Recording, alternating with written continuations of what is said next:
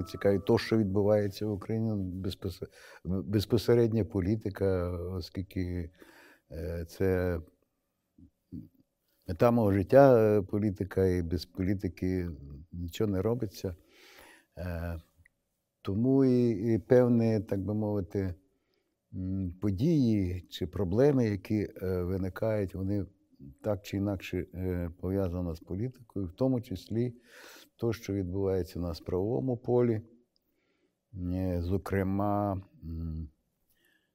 е, треба, треба сказати відверто, що, на жаль, і в сучасній Україні є люди, які переслідуються е, з певних, так би мовити, політичних мотивів. Е, ну, а якщо може конкретніше, тобто е, люди, які особи, які критично е, сприймають поведінку нинішньої влади, і не просто критично, а намагаються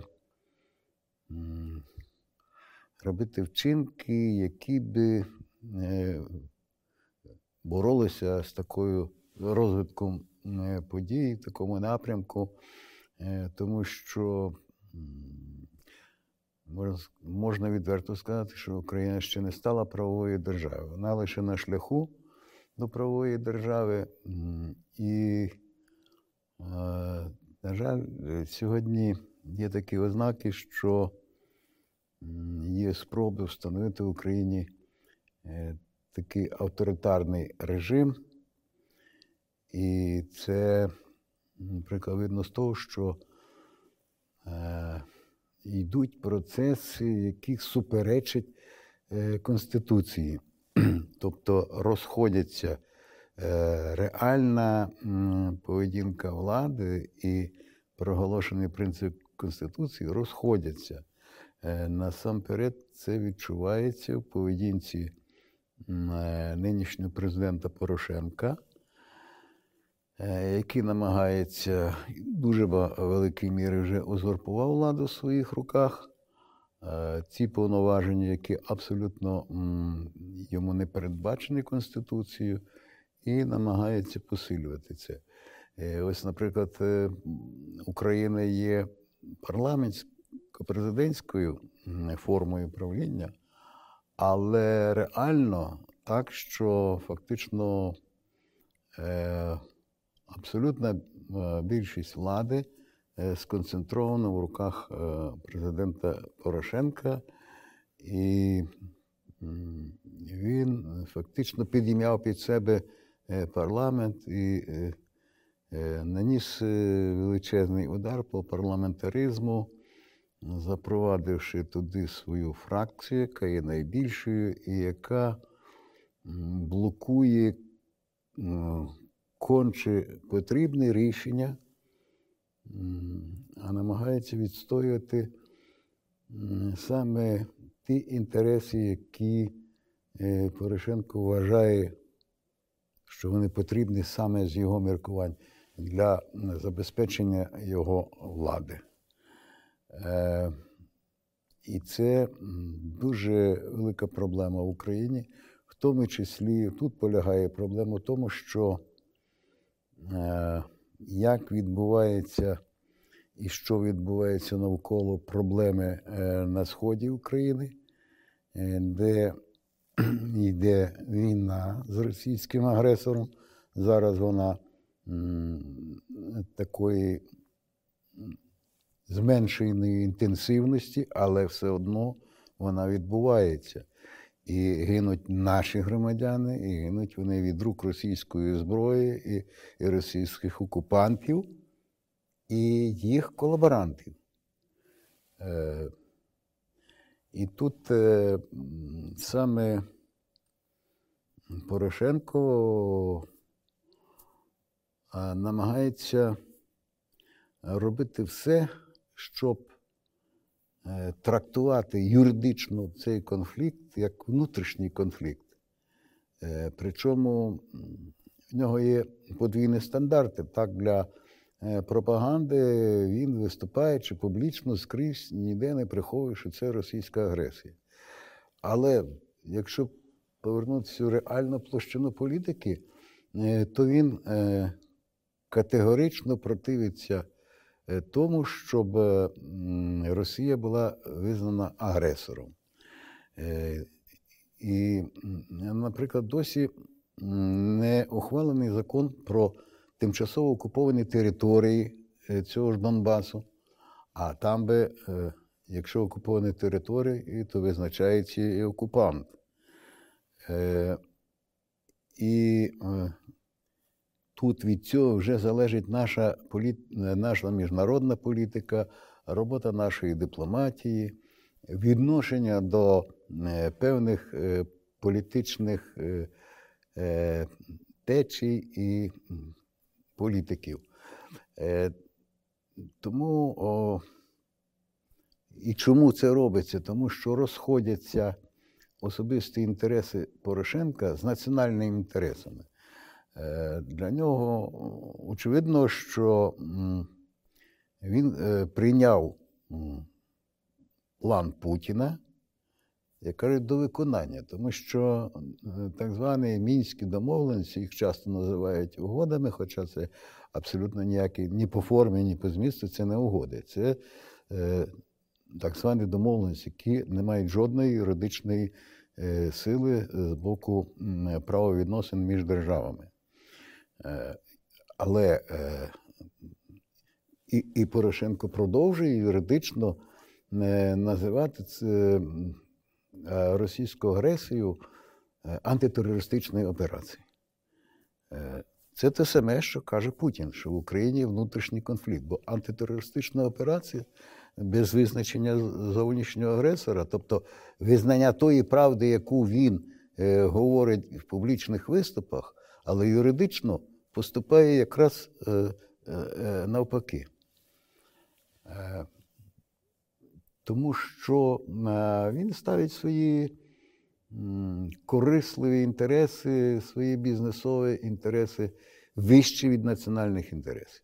І саме бажання така, в нього є така риса ненаситного збагачення, і саме для того, щоб розвивати, що він робить, е, свій бізнес е, в Російській Федерації або на окупованих територіях, е, в Криму, зокрема в Севастополі, він саме тому так поводиться, не визнаючи юридично Росію агресором. Що це означає для України? Це означає величезні проблеми, що ми не можемо виходити на більш міжнародний рівень з певними зусиллями розв'язання цього конфлікту. По-перше, е, створення антиросійської коаліції як проти агресора. Е, Ну і відповідно е, різна, так би мовити, е, шлях до набуття допомоги е, в різних сферах: політичний, дипломатичний, е, юридичний і військовий. Е, Але коли внутрішній конфлікт, то от дуже часто, знаєте, нам наші політики, я би сказав, скоріше політикани, е, е, скаржаться, що нам не надають летальну зброю і так далі. Так тому що нам не надають і не будуть надавати, бо ми не виконали свого домашнього завдання. Е, Проти нас юридично немає агресора. У нас є внутрішній конфлікт. Для внутрішнього конфлікту ніхто е, не постачає е, доп- не- не до- не допомагає е, зброю. Це по-перше. Друге, це має величезні негативні наслідки для наших громадян. Е, Бачите, втікачі у нас називаються внутрішньо переміщені особи. Тобто ті люди, які вони ж не просто переселилися, от взяли та й переселили, переїхали з Донецької і Луганської областей. Вони вимушені, вони втікачі, а це зовсім різний юридичний статус. І от е, така злочинна політика, е, насамперед е, президента Порошенка, е, б'є по інтересах як держави в цілому, так і сотень тисяч або мільйонів українських громадян, саме переміщених осіб.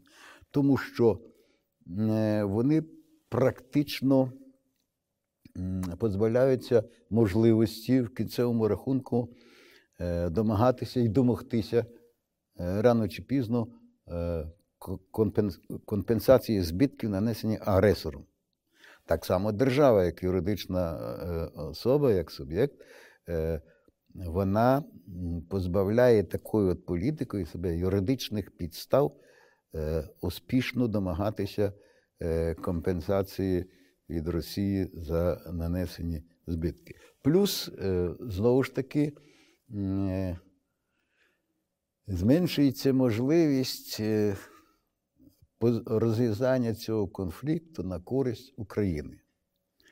Тому що якщо Росія не агресор, а вона в мінських домовленостях ніде не фігурує як агресор, і українська влада змирилася з тим. Е, що Путін каже, що немає російських військ в Україні, це справа ваша внутрішня, що, мов, ну ви знаєте, як вони трактують е, про те, що, мов, піднялося, як в Москві кажуть в Кремлі, це піднявся народ Донбасу е, проти притіснення їх, їх прав громадянських. І ніби вийшов громадянський конфлікт. Це абсолютно не відповідає дійсності, тому що. Е, це відверта російська агресія, яка організована, заздалегідь спланована, організована і забезпечена фінансово і військово. І тому тут е, мова може йти тільки про е, Росію як зовнішнього агресора і колаборантів, тобто з тої частини, яка пішла на догоду і співпрацю з окупантом. Е, тоді зовсім, е, якщо так, а це правильно, якщо так трактувати, е, тоді зовсім відпадає будь-які розмови про так звані вибори на окупованих територіях. Але знову ж таки кажу, що досі це гальмує насамперед президент Порошенко, який категорично не дозволяє своїй фракції в парламенті голосувати за ухвалення такого закону. І виходячи з того,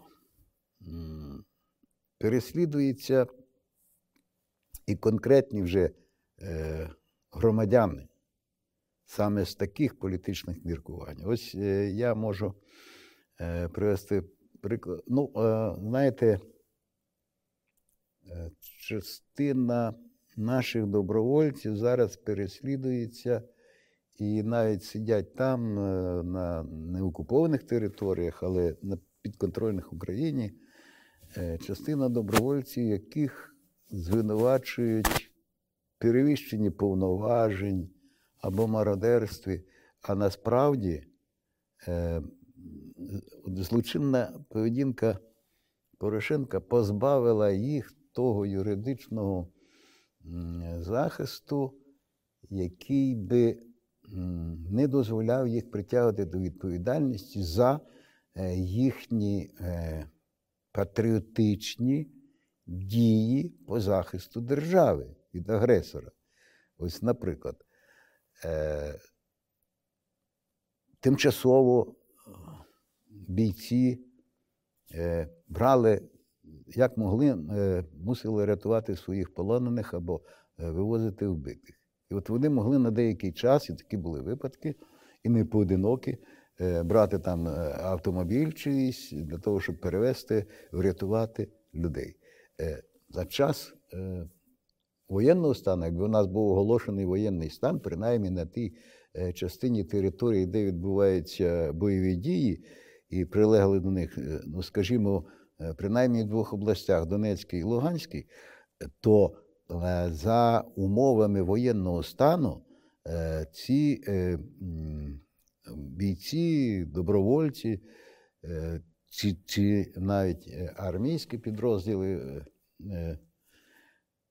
вони не підпадали би під ту юридичну казуїстику, розумієте, вони ж захоп... вони брали автомобіль для того, що вони викликані воєнними обставинами. І це передбачається в юридичних е, саме положеннях, які стосуються е, режиму воєнного стану. Е, А так, причому їх переслідують насамперед з того, що це дуже активні громадяни, які пішли захищати Україну. І нинішній режим, насамперед Порошенко і його оточення, страшенно боїться таких людей, бо він прекрасно розуміє, що це люди, які жертовно, які вірять в Україну, які відстоювали свою державу, і вони не будуть миритися е, з тим свавіллям, яке, наприклад, собі дозволяє влада. Вони не дозволять цього. І от такі люди страшні. Або інший випадок, е, ці люди небезпечні тим, що вони посягають на інтереси, не, не, не прямо, а опосередковано на інтереси Порошенка. Наприклад, здійснювати успішно бізнес е, в Російській Федерації. От е, вимога тому, щоб ми розірвали дипломатичні відносини, а так і воно є, завжди було в історії. Нема таких випадків, щоб країна, яка стала жертвою нападу, е, продовжувала дипломатичні е, відносини з е, державою-агресором. А такий парадокс у нас є. Називається гібридною війною. Як би не називали, але це є війна. І в кожній війні є дві ві- воюючі сторони. Є агресор і є той, хто обороняється від агресора. Так от, розумієте, і проти тих людей спрямовані удари, так би мовити, на їх притіснення, на їх переслідування. От е, всім відома справа, вона досить така резонансна була. Вона, до речі, ще не закінчилася. Справа е, Геннадія Корбана. Ви знаєте, це громадянин, який проживав, е, проживає в Дніпрі, тодішньому Дніпропетровську. Чому проти нього три силових структури брутально почали більше ніж рік тому проти нього е, репресії? І це була задіяна СБУ, е, міліція і прокуратура. Е, Справа в тому, що справжня причина, е, приводи, ну, завжди можна будь-які приводи знайти, розумієте, що в когось там непопрасований костюм, то вже треба його, розумієте, піддавати е, анафемі. Е, справа в тому, що м, Геннадій Корбан був головним організатором опору так званому е, маршу Руської весни 2014 року. Він організовував оборону проти російської агресії. Там справа висіла на волоску. Якщо би е, Дніпропетровці, і, зокрема, організаційний і вольовий, так би мовити, характер Корбана не були задіяні, то влада абсолютно була неспроможна е, захистити і зупинити е, марш е, агресора. А плани, а плани Путіна були пройти по, е, по периметру аж до Одеси. Е, І відрізати взагалі Україну. Можна і таким чином повністю е, підпорядкувати собі е, Україну. І тут е, вони обламали собі зуби е, на Дніпрі. І завдяки таким людям з їх е, вольовими і організаційними здібностями, які організували оборону. Ну і потім, е, звичайно, на Дніпропетровськ е, е, великий тягар е, впав як для прифронтової області. Е, знаєте, е, найбільші потоки поранених е, туди йшли. І велика допомога Дніпропетровців е, була і фронту, і для базування добровольчих підрозділів, фінансування їх, надання їм баз для вишколу і так далі. Е, Так от це справа, е, справді причина справи Корбана. Другий цікавий момент і політв'язень. Е, Справа, до речі, не закінчена, просто він звільнений з-під варти, але справа тягнеться, але вона перейшла таку латентну форму, е, хоч справа не закрита дійсно.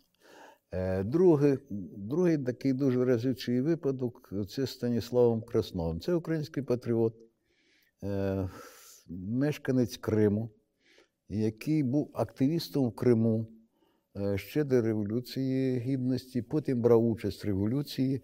Пізніше був е, на Східному фронті е, в батальйоні ОУН, брав участь. Але е, найбільше він відзначився при е, блокаді рік тому, ну вже трошки більше, ніж рік, тому, при блокаді Криму. Е, тому що, ну, ви знаєте, що не дивлячись на те, що Крим окупований і проти будь-яких міжнародних е, правил е, анексований. Але Україна абсолютно, якби нічого не не, не було, е, вела, проводила торгівлю через територію України, українські підприємства, плюс постачала туди і воду, і електроенергію, тобто все необхідне для життєдіяльності окупованих територій. Тобто е, парадоксальна ситуація. Е, окупувала нашу територію, Україна. Е, сприяє, щоб вона могла там жити і розвиватися. Не, не дивлячись на те, що оголошені міжнародні санкції проти Російської Федерації за окупацію цього. Так от, коли нарешті громадськість, так мовити, громадянське суспільство, тому що влада фактично таку капітулянську політику і зрадницьку.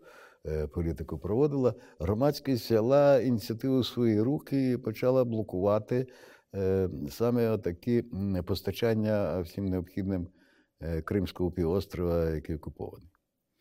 Е, і Станіслав Краснов був один з активістів, зокрема, коли нарешті були виведені з ладу електролінії постачання електроенергії в Крим. Ну, ви знаєте, були підірвані ці опори високовольтні і так далі. Е, так ось, е, крім того, він ще виконував певне завдання е, наших розвідслужб, фактично військової розвідки. І проти цього, проти цього хлопця, патріота самовідданого, завели мало того, що кримінальну справу. Е, його при затриманні, це було 28 лютого цього року, при затриманні його просто так побили, що він став частково інвалідом. Ну, зокрема, майже виведено з ладу одне око, я його бачив на третій день після затримання. Е, в нього було внутрішній черепна крововилив. Він був у тяжкому стані, потім 20 днів лікувався.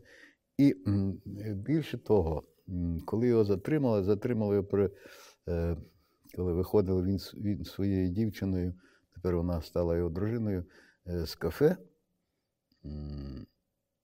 то його його так побили і потім привезли ще в Центральний офіс Служби безпеки України е, на вулицю Володимирську, 33, де в кабінеті вже при е, участі слідчого е, полковника Дешлюка там ще били, застосовували фізичне катування. Це абсолютно неприпустимі речі. Е, ну, Навіть за совєтських часів КГБ працювало більш професійно і не так нахабно і цинічно.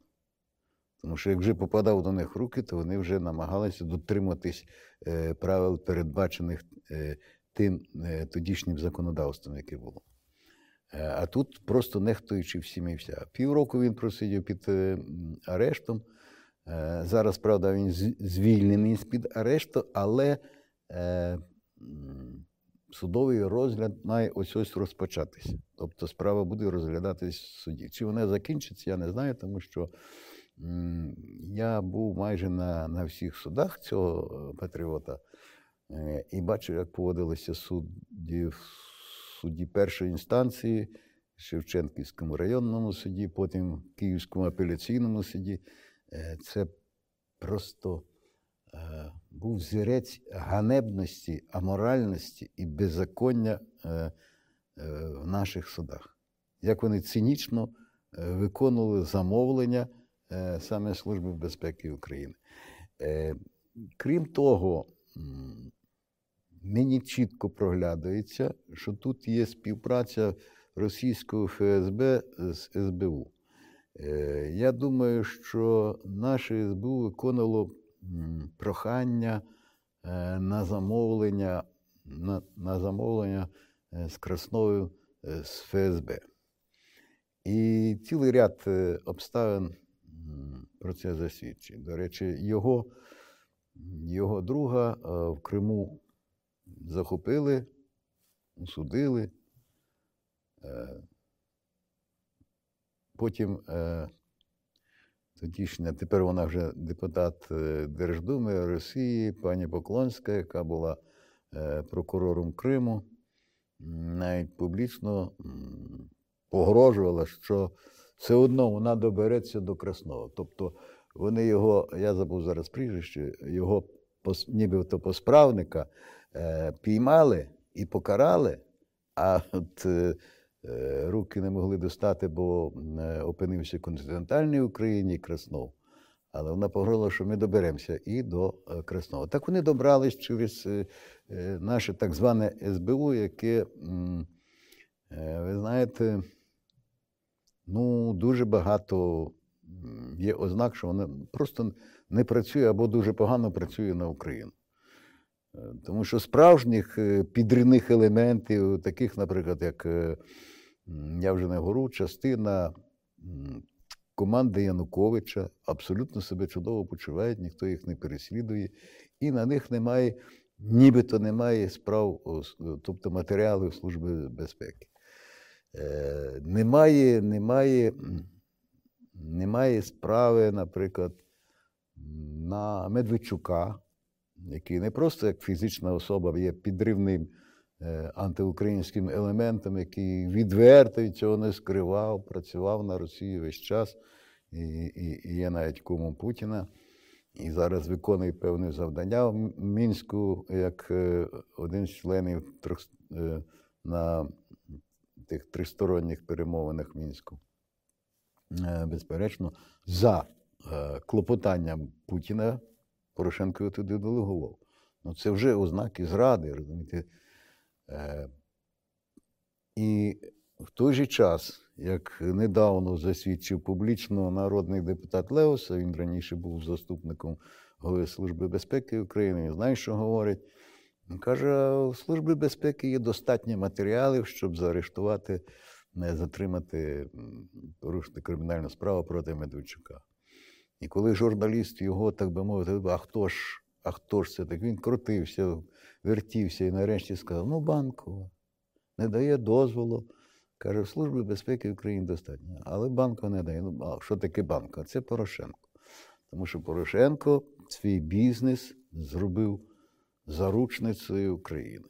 І зараз він опинився досить такому делікатному становищі. Він боїться визнати це все, бо, по-перше, треба буде згортати свій бізнес в Росії, а по-друге, е, те, що якщо визнати зараз, що Росія агресором, то Порошенко, який платить е, багатомільйонні податки в Росії, е, де в Севастополі на його е, суднобудівному і судноремонтному заводі е, проходять е, ремонт російські військові кораблі Чорноморського флоту, а і, Порошенко за це отримує прибутки, і де він їх куває, і так далі, і тому подібне. Е, Його дії це співпраця з е, агресором, про якого він заявляє, тобто він знає, що Росія агресор, але визнати юридично, визнати тоді, розумієте, от який парадокс. Визнати юридично, що Росія агресор, і в нас ніяке не АТО, а війна, то це означає підставити себе, Порошенка, під ознаки е, 111 статті Кримінального кодексу Зрада батьківщини через співпрацю е, з ворогом. Тому що е, от, от, от, така, от така ситуація, розумієте? Е, тому нинішній режим має вже своїх політиків. Я вже не кажу такі Е, До речі, пам'ятаєте, гучне було вбивство е, псевдо е, так? Застрелили. Е, При загадкових обставинах просто застрелили. Е, Звичайно, його можна було взяти живим. Е, Цього лісника, е, це псевдонім його. Ось. І така ситуація могла бути з Красновим. Краснова вони хотіли знищити, його врятувало те, що він не був один, що він був своєю дівчиною. Ну, а знищувати обох це було дуже складно, знаєте. Плюс поряд кафе, вони тільки вийшли, хтось обов'язково побачить, що було двоє людей і так далі. Е, Просто Бог його беріг, що він не був сам. Бо якби був сам, не було свідка, то їх мета була, е, а це підтверджує, що вони потім били, коли вже не було жодної потреби, його затримали і навіть е, в центральному офісі Служби безпеки і робили його інвалідом. Це ще раз підтверджує, вони його хотіли знищити. Ось е, така ситуація з нинішньою владою і з положенням наших громадян, патріотичних. Тобто переслідують і знищують найбільш дієвих. Не просто ті, хто там десь аля-ля Фейсбуку, знаєте, а ті, які дієві.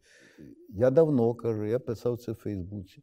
Якщо е, українська грома, громада е, не знайде, кажуть, управи на Порошенка, то він е, закінчить Україну, він просто знищить своєю злочинною політикою. Тому громадськість повинна дати йому зрозуміти, насамперед, це має наша еліта творча, інтелектуальна, е, висловити свою думку і сказати, ну, очевидно, за два з половиною роки, половина терміну, абсолютно е, не то, що не справився своїми обов'язками як президент, е, він наніс значних збитків і поглибив проблеми України як президент. Тут я міг би ще дуже багато говорити про те, але я думаю, досить і сказано вже за те, що він узурпував повноваження, які йому не належать. І, е, е, наприклад, джерело, джерело корупції йде від е, Порошенка. Е, Він, який е, це людина, знаєте, з подвійними стандартами. От ніби коли виступає, говорить правильні речі, і коли став президентом, що він буде боротися проти офшоризації, демонополіза... м- монополіза... демонополізації запроваджувати, відділяти бізнес від влади. Все робить навпаки. Жодного підприємства, коли він став президентом, жодного підприємства він не продав. Жодного.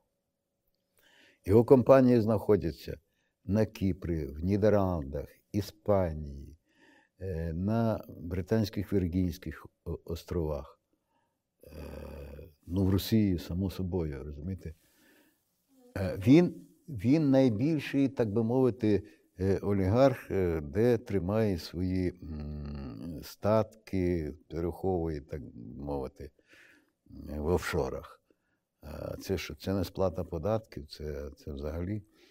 До речі, він категорично відмовився підписувати меморандум по боротьбі з офшорами, який ну, не так давно, влітку, він проходив е, в Великобританії, і Україна єдина, яка не, не приєдналася до того меморандуму.